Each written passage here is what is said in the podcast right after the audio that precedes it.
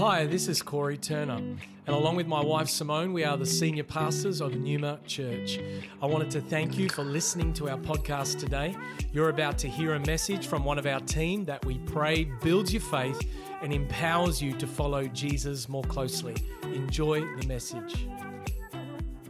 Who's sick of church and who's ready to encounter God? Yeah. All right, well, you've come to the right place then. All right, would you open up with me to the book of Exodus, chapter 3? Book of Exodus, chapter 3. We love for people to come and bring their Bibles. Uh, bring it on your phone, bring a hard copy, bring your Bible. Book of Exodus, chapter 3 is the second book uh, of the Old Testament. If you're unfamiliar with it, we're going to read from the beginning of chapter 3. If you don't have a Bible, we're going to have it up on the screen.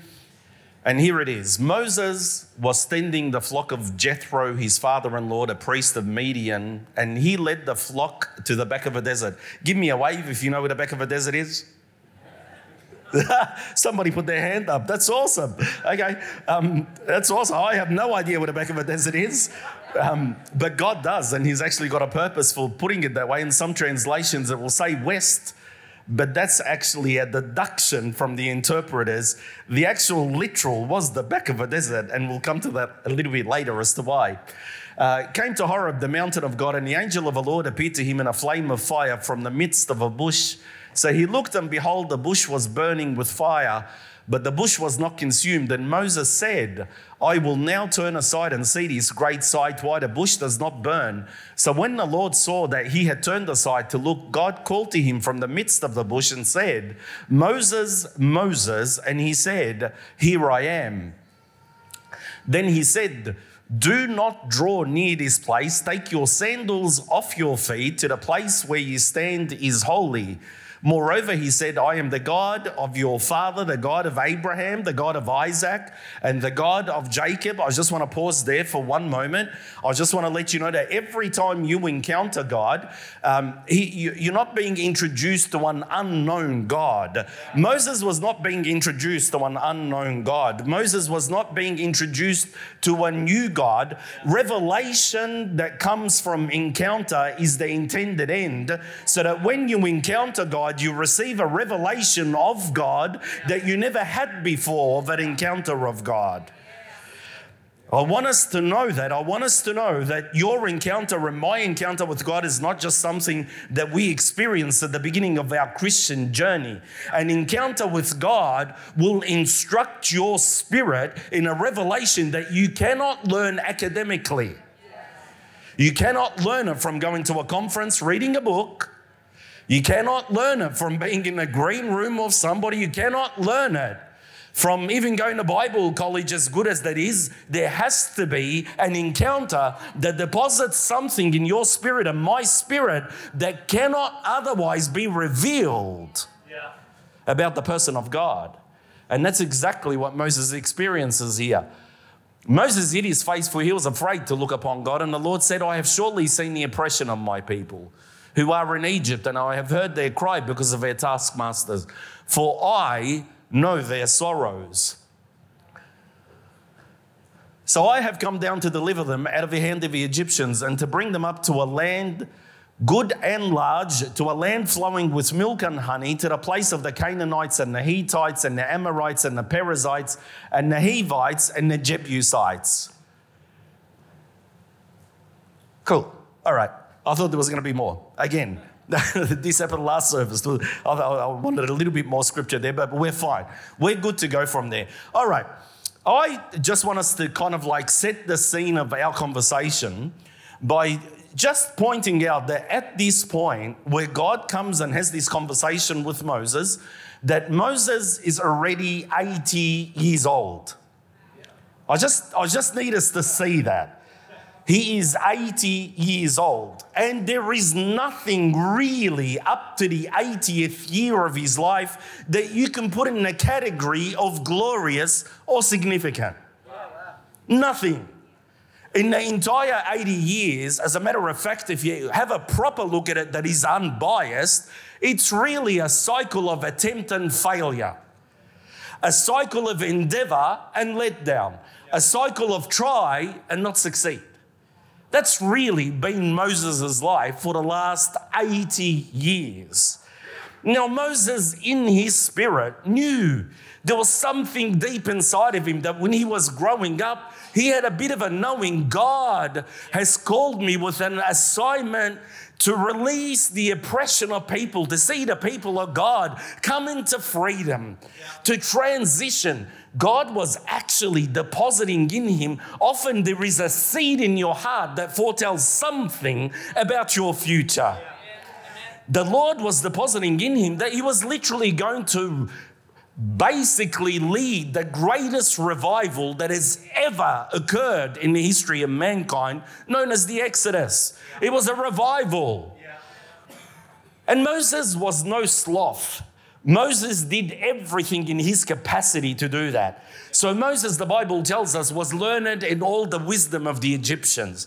He was educated. He was in the right social circles, if you know what I mean. He was a man of influence. He was the prince of Egypt, and he was a young man. Being a young man, he was full of vigor. He was full of vision. He was full of energy. He wore skinny jeans and had thousands follow him on Instagram. I mean, it was cooking in the kitchen for Moses. A couple of problems, though. One of his problems was that, according to the book of Acts, chapter 7 and verse 25, it says that Moses, when he went out amongst his brethren, the Israelites, he supposed that they would understand that God would deliver them by his hand, but they did not understand, the Bible says. He had a, that's a bit of a problem when you've got this burning call, when you know you're called to something, but there is no human witness. Yeah. Yeah. There is no human evidence at all. You're thinking, but I'm deliverer, and everybody's going,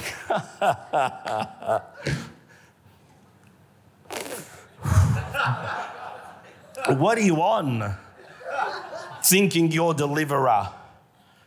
What have you been juicing? What's the weed like in the back of a desert? You are no deliverer. People are thinking, what is wrong with this man? What is he on? Supposing deliverer, what deliverer? There is a problem sometimes when there is something so profound that the Holy Spirit has deposited in you and there is no human evidence. There is not an amen, even from those closest to you. Moses finds himself there Moses, as a matter of fact, had a go. You got to give the man something for having a go. He had a go. He did his best, and in doing his best, he buried one Egyptian, but he the toes were sticking out of the sand, so he got caught. So Moses would be what you would call a failed deliverer.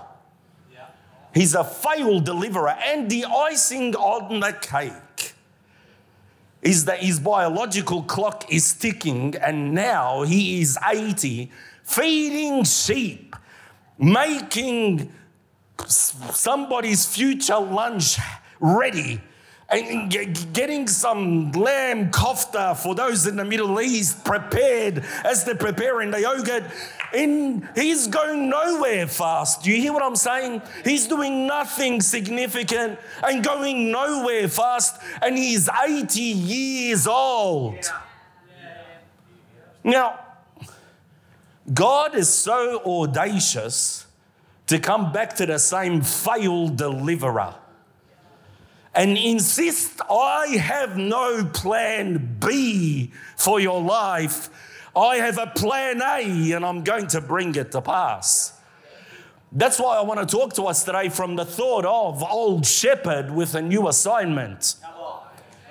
God knows how to take an old shepherd and give the old shepherd a new assignment. But then Moses has these objections, which I think are totally legitimate. And if you're under 30, they're legit.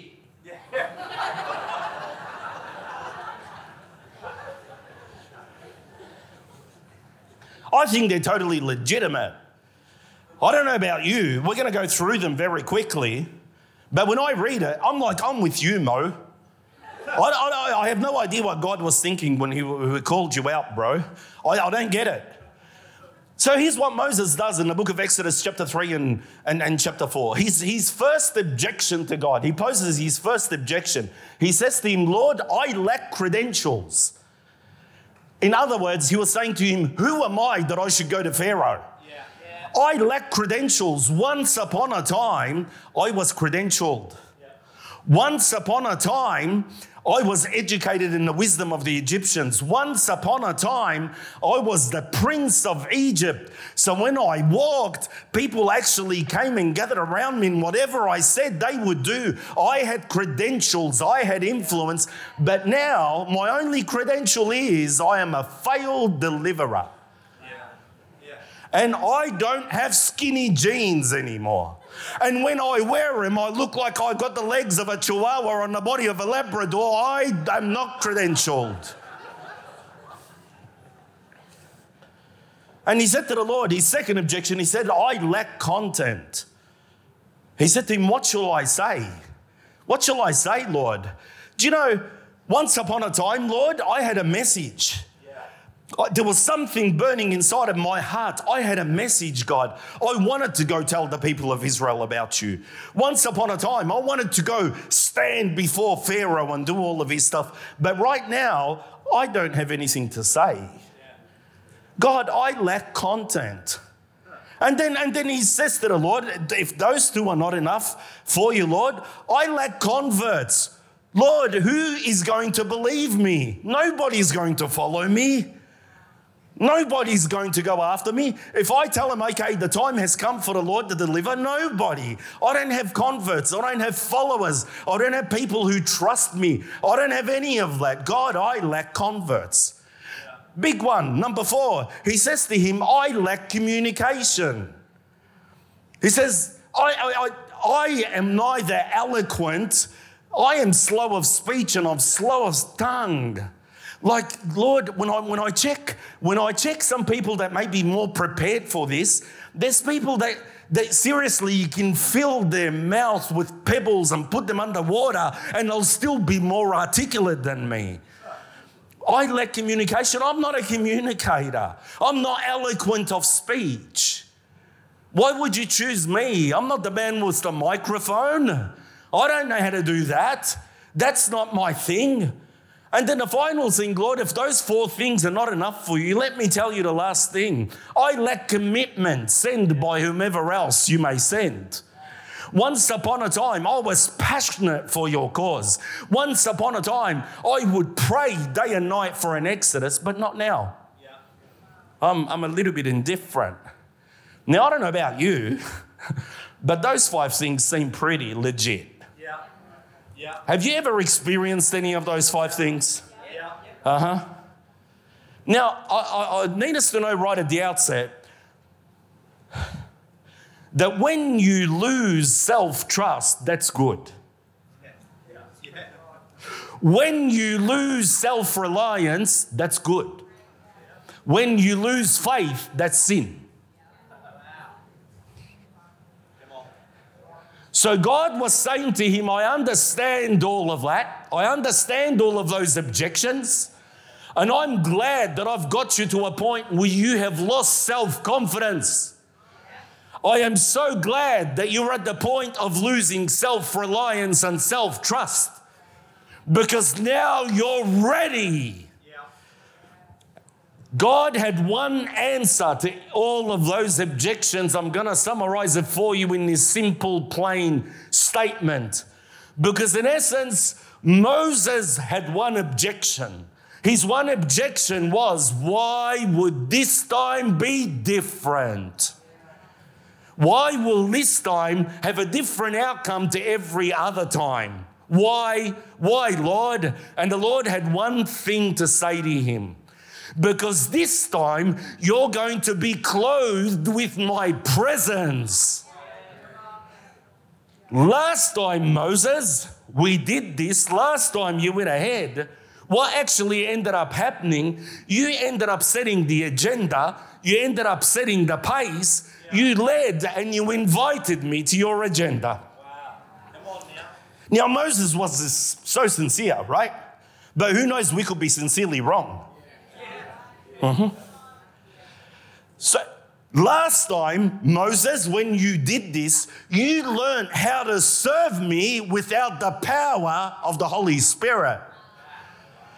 This time I'm going to send you by fire. Last time you led and I was to follow. This time I'm going to lead. Come now and I will send you. And you're going to follow. Now, who knows that big doors swing on little hinges? Massive differences that can separate your past from your future sometimes are made in minor adjustments. And they do a world of difference.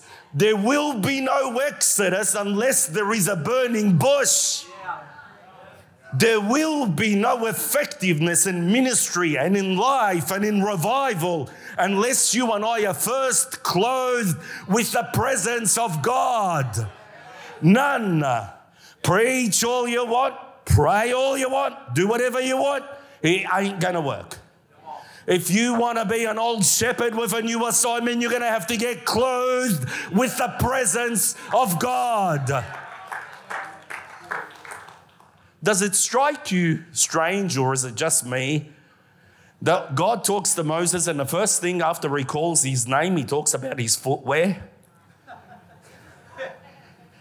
Is that weird, or is it just me?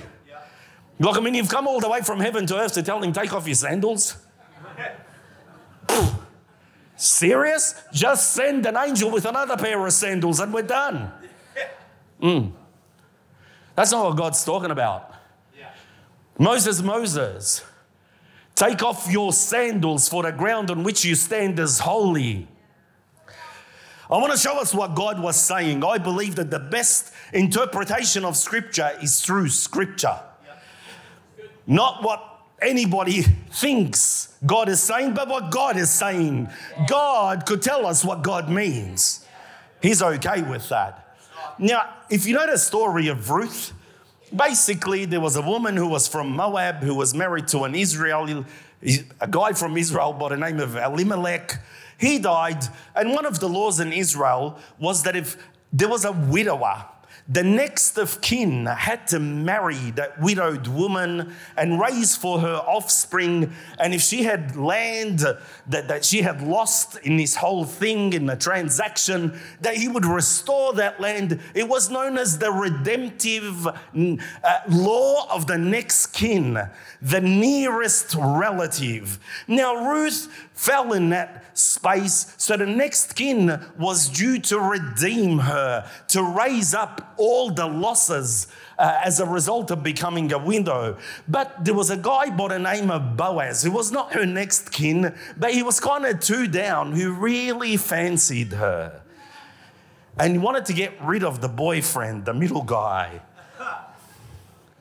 So Boaz invites the nearest of kin. I want us to see this the book of Ruth, which is the eighth book of the Old Testament. If you open up to the book of Ruth, chapter 4, book of Ruth, chapter 4, starting at verse 6, the close relative, when he was invited by Boaz to redeem Ruth and to redeem all her belongings, said, I cannot redeem it for myself, lest I ruin my own inheritance. That means if I have kids with her, I'm going to have to give a portion of my wealth to her kids rather than the kids that I've already got. I'm going to ruin my own inheritance. And then he says to Boaz, You redeem my right of redemption for yourself. I cannot redeem it. Now, listen to this. This was the custom in former times in Israel concerning redeeming and exchanging to confirm anything. One man took off his sandal and gave it to the other and this was a confirmation in Israel. Therefore, the close relative said to Boaz, Buy it for yourself. So he took off his sandal. The taking off of the sandal was a, an admission I cannot redeem it. I am not up to the task. Therefore, I relinquish the responsibility and I give the sandal the responsibility, somebody else to walk in my shoes. What the Lord was saying to Moses was that Moses, when it comes to delivering people, when it comes to the work of redeeming, I alone am redeemer. I alone am deliverer. You take off the sandals, you take off the responsibility, you hand it over to me, and you watch me do what I do best.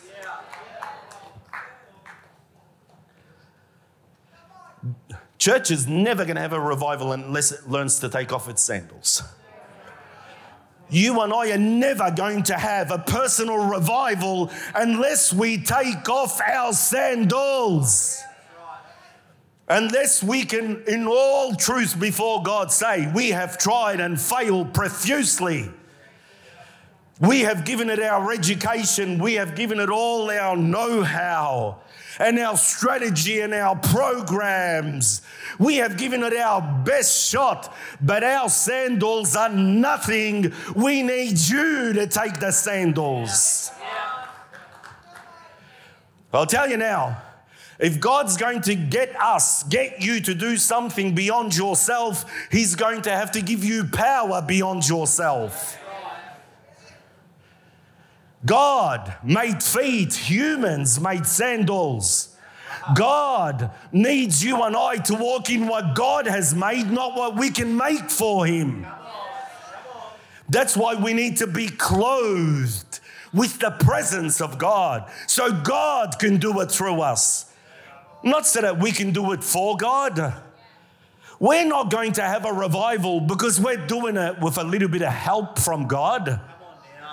Come on.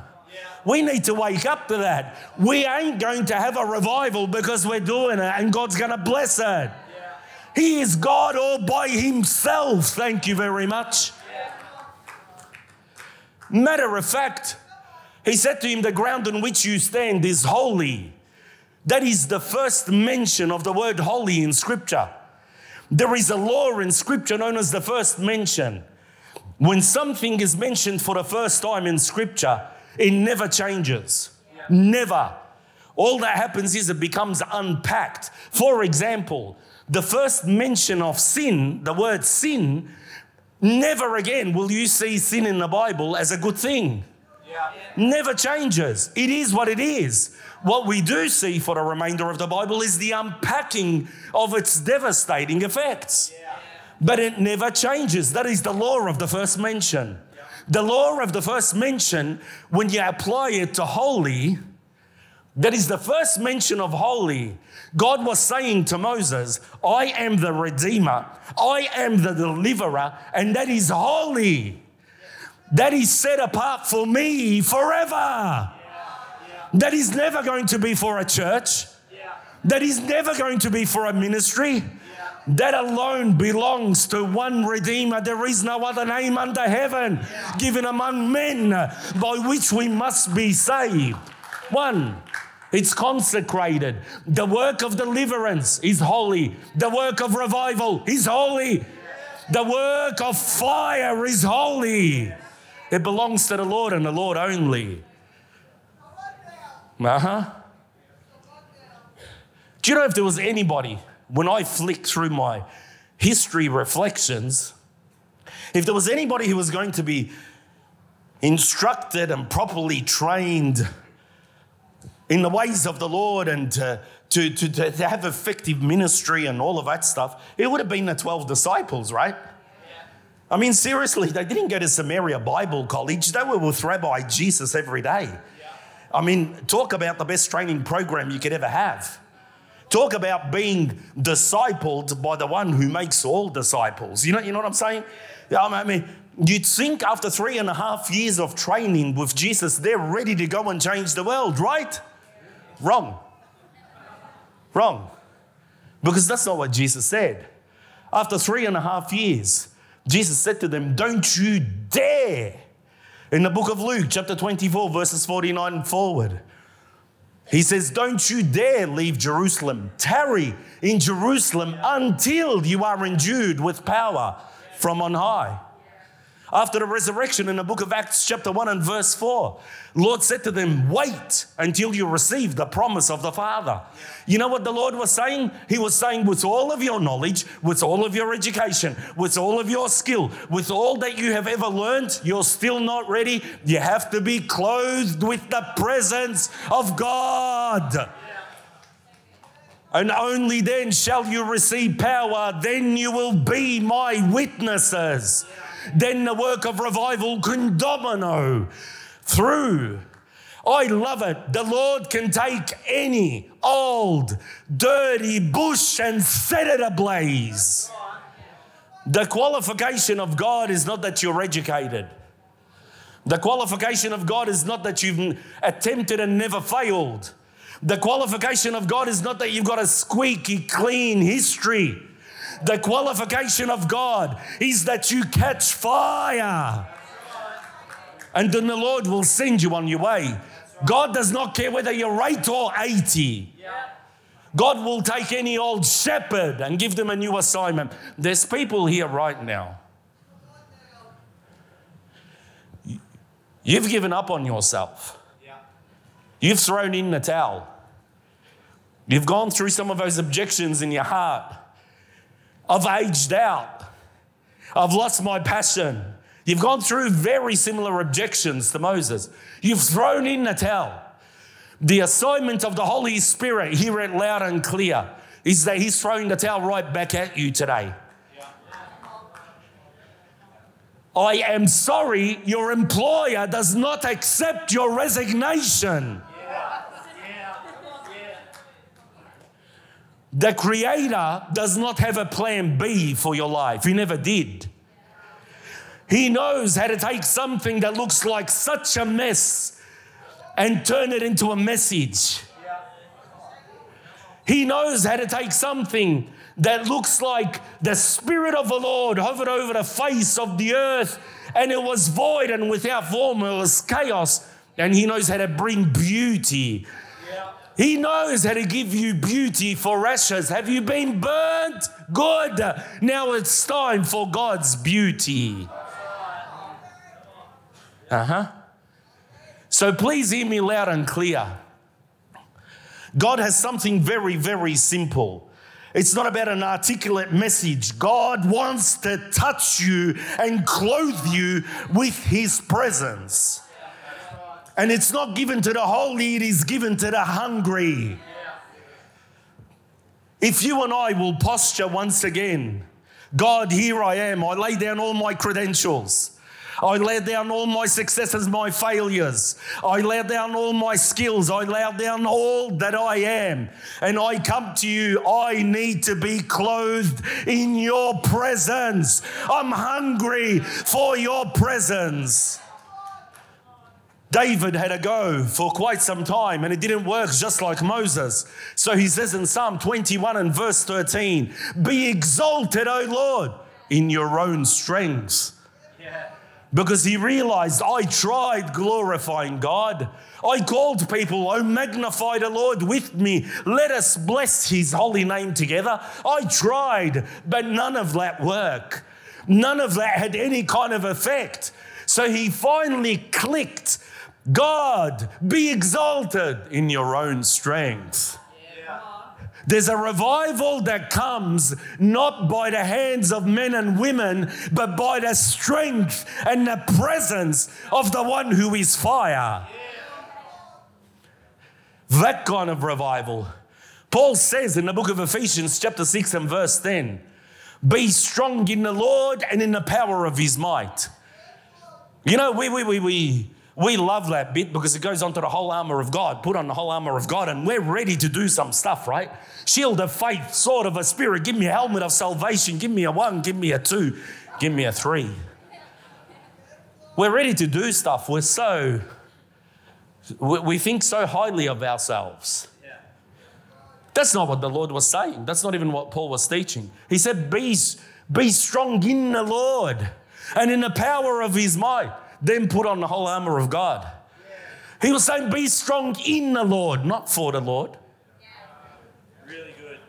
Really good. Be strong in the Lord.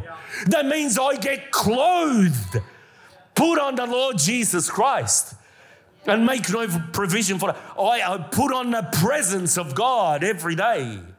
Every day, it's the presence of God. Every day, hungry for the presence of God. Every day, it's the presence of God alive in you and I. You know when that comes? That comes when the people of God are hungry. That comes when the people of God are fed up with religion and religious gymnastics and repeated behavior that they don't even understand but do because somebody else is doing it. That comes when we get real and authentic, when we take off the man made sandals. That comes when we say, God, enough's enough. We've tried and failed. Now we need you. Oh, I need you to clothe me with your presence. Holy Spirit. Unless you clothe the church with your presence once again, the world will perish. Unless you clothe me with your presence once again, I'm just going to be a religious disciple. But God is wanting the church to return once again to being carriers of His presence, to being carriers of the fire of God. You know, in the, um, I'll have the worship team come up, otherwise, I'll preach until 4 p.m.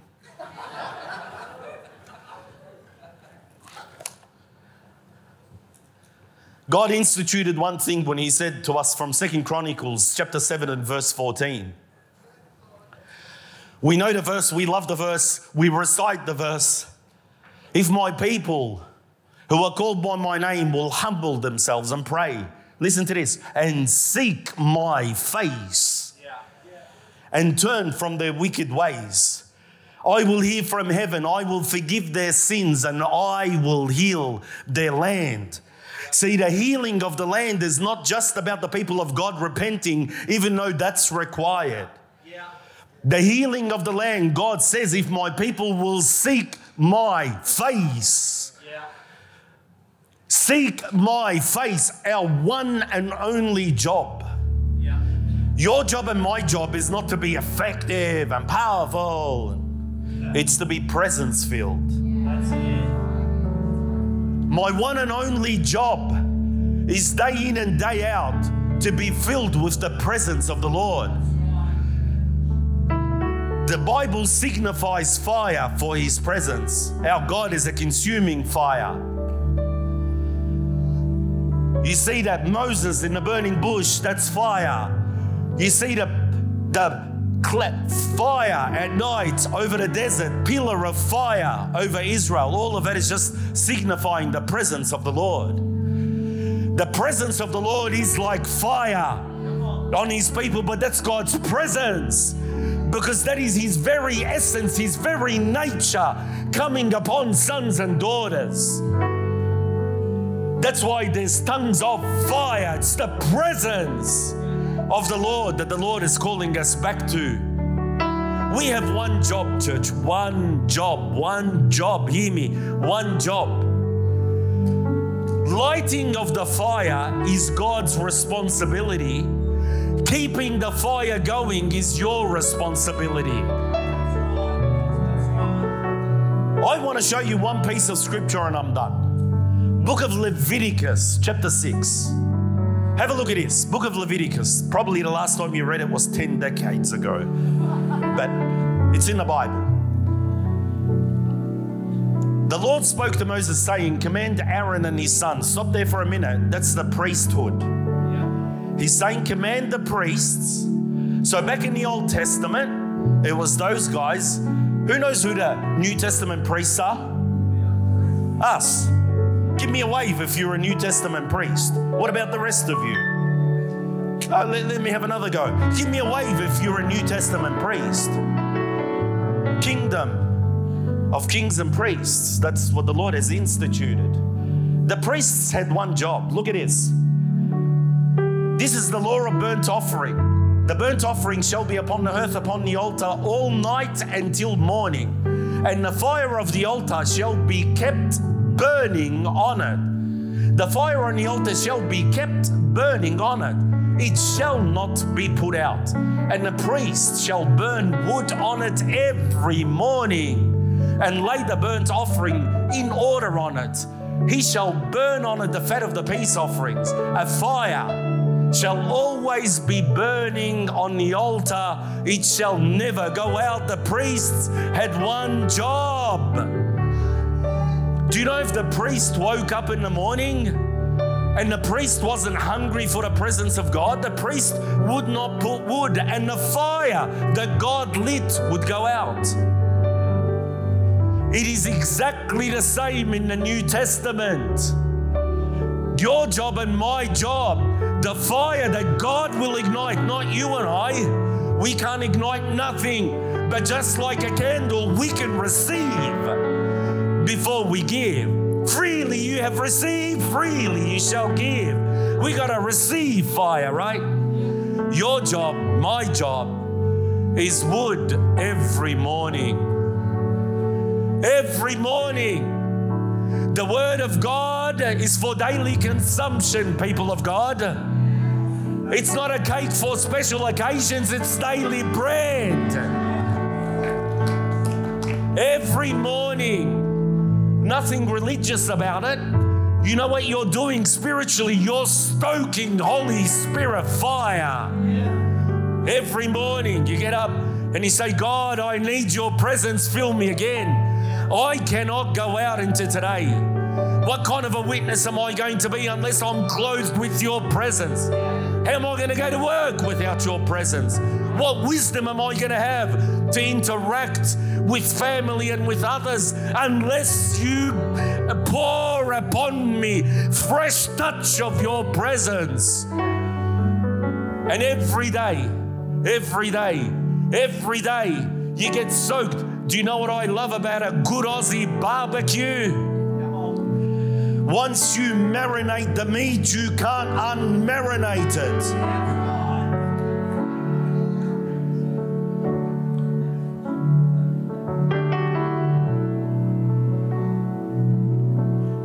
Becomes one with the meat, doesn't it? I want to tell you, soaking in daily presence of God is exactly the same you become marinated in the Holy Spirit. And then all of a sudden, what you find is old shepherd me has a new assignment filled with the fire of the presence of God. You find that you're no longer you anymore. Skinny jeans or no skinny jeans. It doesn't make any difference anymore. You've changed because God soaked you in His presence. You become what the Bible calls a peculiar people, His own special people, filled with the Spirit of God. Do you know how demonic strongholds crumble? Because the presence of God in believers comes upon them you find that you're not doing anything. It's not about how loud you speak, it's not about how, in Jesus' name. It's not about any of those formulas. Watch out for formulas. I want to strongly encourage us, good Pentecostal people. Don't mimic anything, get a revelation.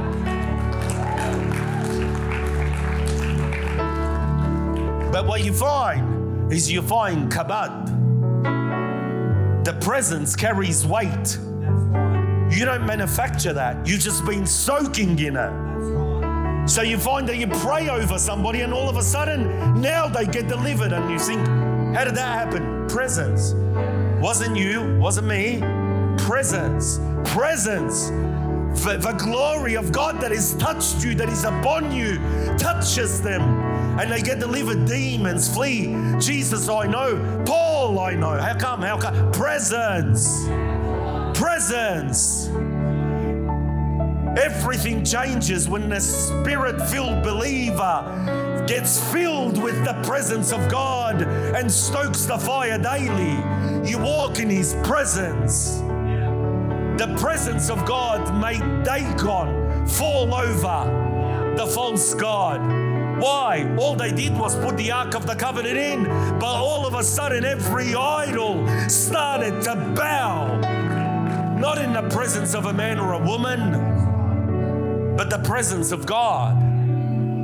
Christianity is about being united to the presence of God. Do you not know that you are the temple of God and the Spirit of God dwells?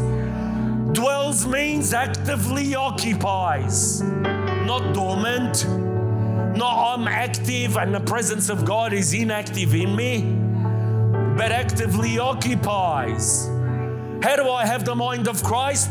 because He's alive in me, because presence every day He transfers His truth by His Spirit into my spirit. Presence, presence. Tell you what, there's an invitation today for every old shepherd to have a new assignment. There is no one who is disqualified. There is only one qualifier, one. I don't care what your marital status is. People call you a divorcee, God says you're a revivalist. I don't care how young or old you are. I'm telling you, you've written yourself off, not God. He's proved it with Moses. Thank God that he picked up somebody in the back of a desert, the middle of nowhere in life who is so aged out that according to human culture, he's beyond repair. But according to a mighty God, that's exactly what he's looking for. Won't he do it again? Come on, won't he do it again? Won't he do it again? Since when does God show partiality? Since when? Give me a minute. I'm going to talk to these people. Since when? Since when will God do for Moses what he will do for no one else? Since when? Since when has he become an evil judge? That he'll pick out a man and say, I'll do for you what I'll do for no one else. Since when? I'm sorry, that's the wrong God you're thinking of. My God loves all one and the same. God so loved the world that He gave His only begotten Son. The giving of Jesus is the great leveler that has made us all equal. No one is more equipped, no one is more deserving. If you are in Christ, you're good to go. Huh. You know what remains? I told you, losing self reliance, that's good. Losing self trust, that's good. Losing faith, that's sin. You know what remains? Remains that now God is inviting you. God does not bring His word because of infotainment. Holy Spirit is inviting you to be touched by His presence and then to continue to keep the presence in your life and to build on it, to marinate, to be saturated. Mark these words. You watch Melbourne go on fire.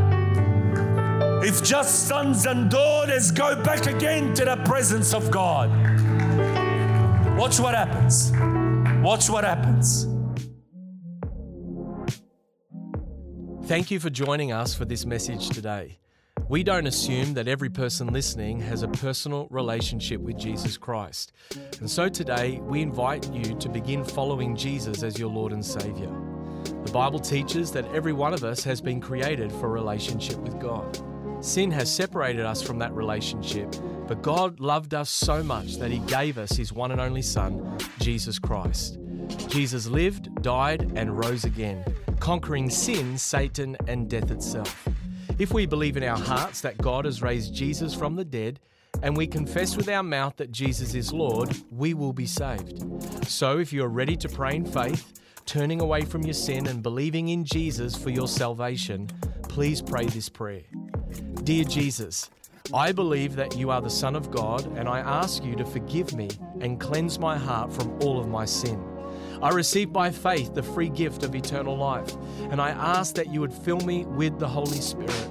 I thank you that I am born again as a child of God and that you have made me a new creation in Christ Jesus. In Jesus' name I pray. Amen. If you have prayed that prayer for the first time, we would love to know and help connect you to a local church in your area. You can contact us on our website, numa.church. Thank you for listening.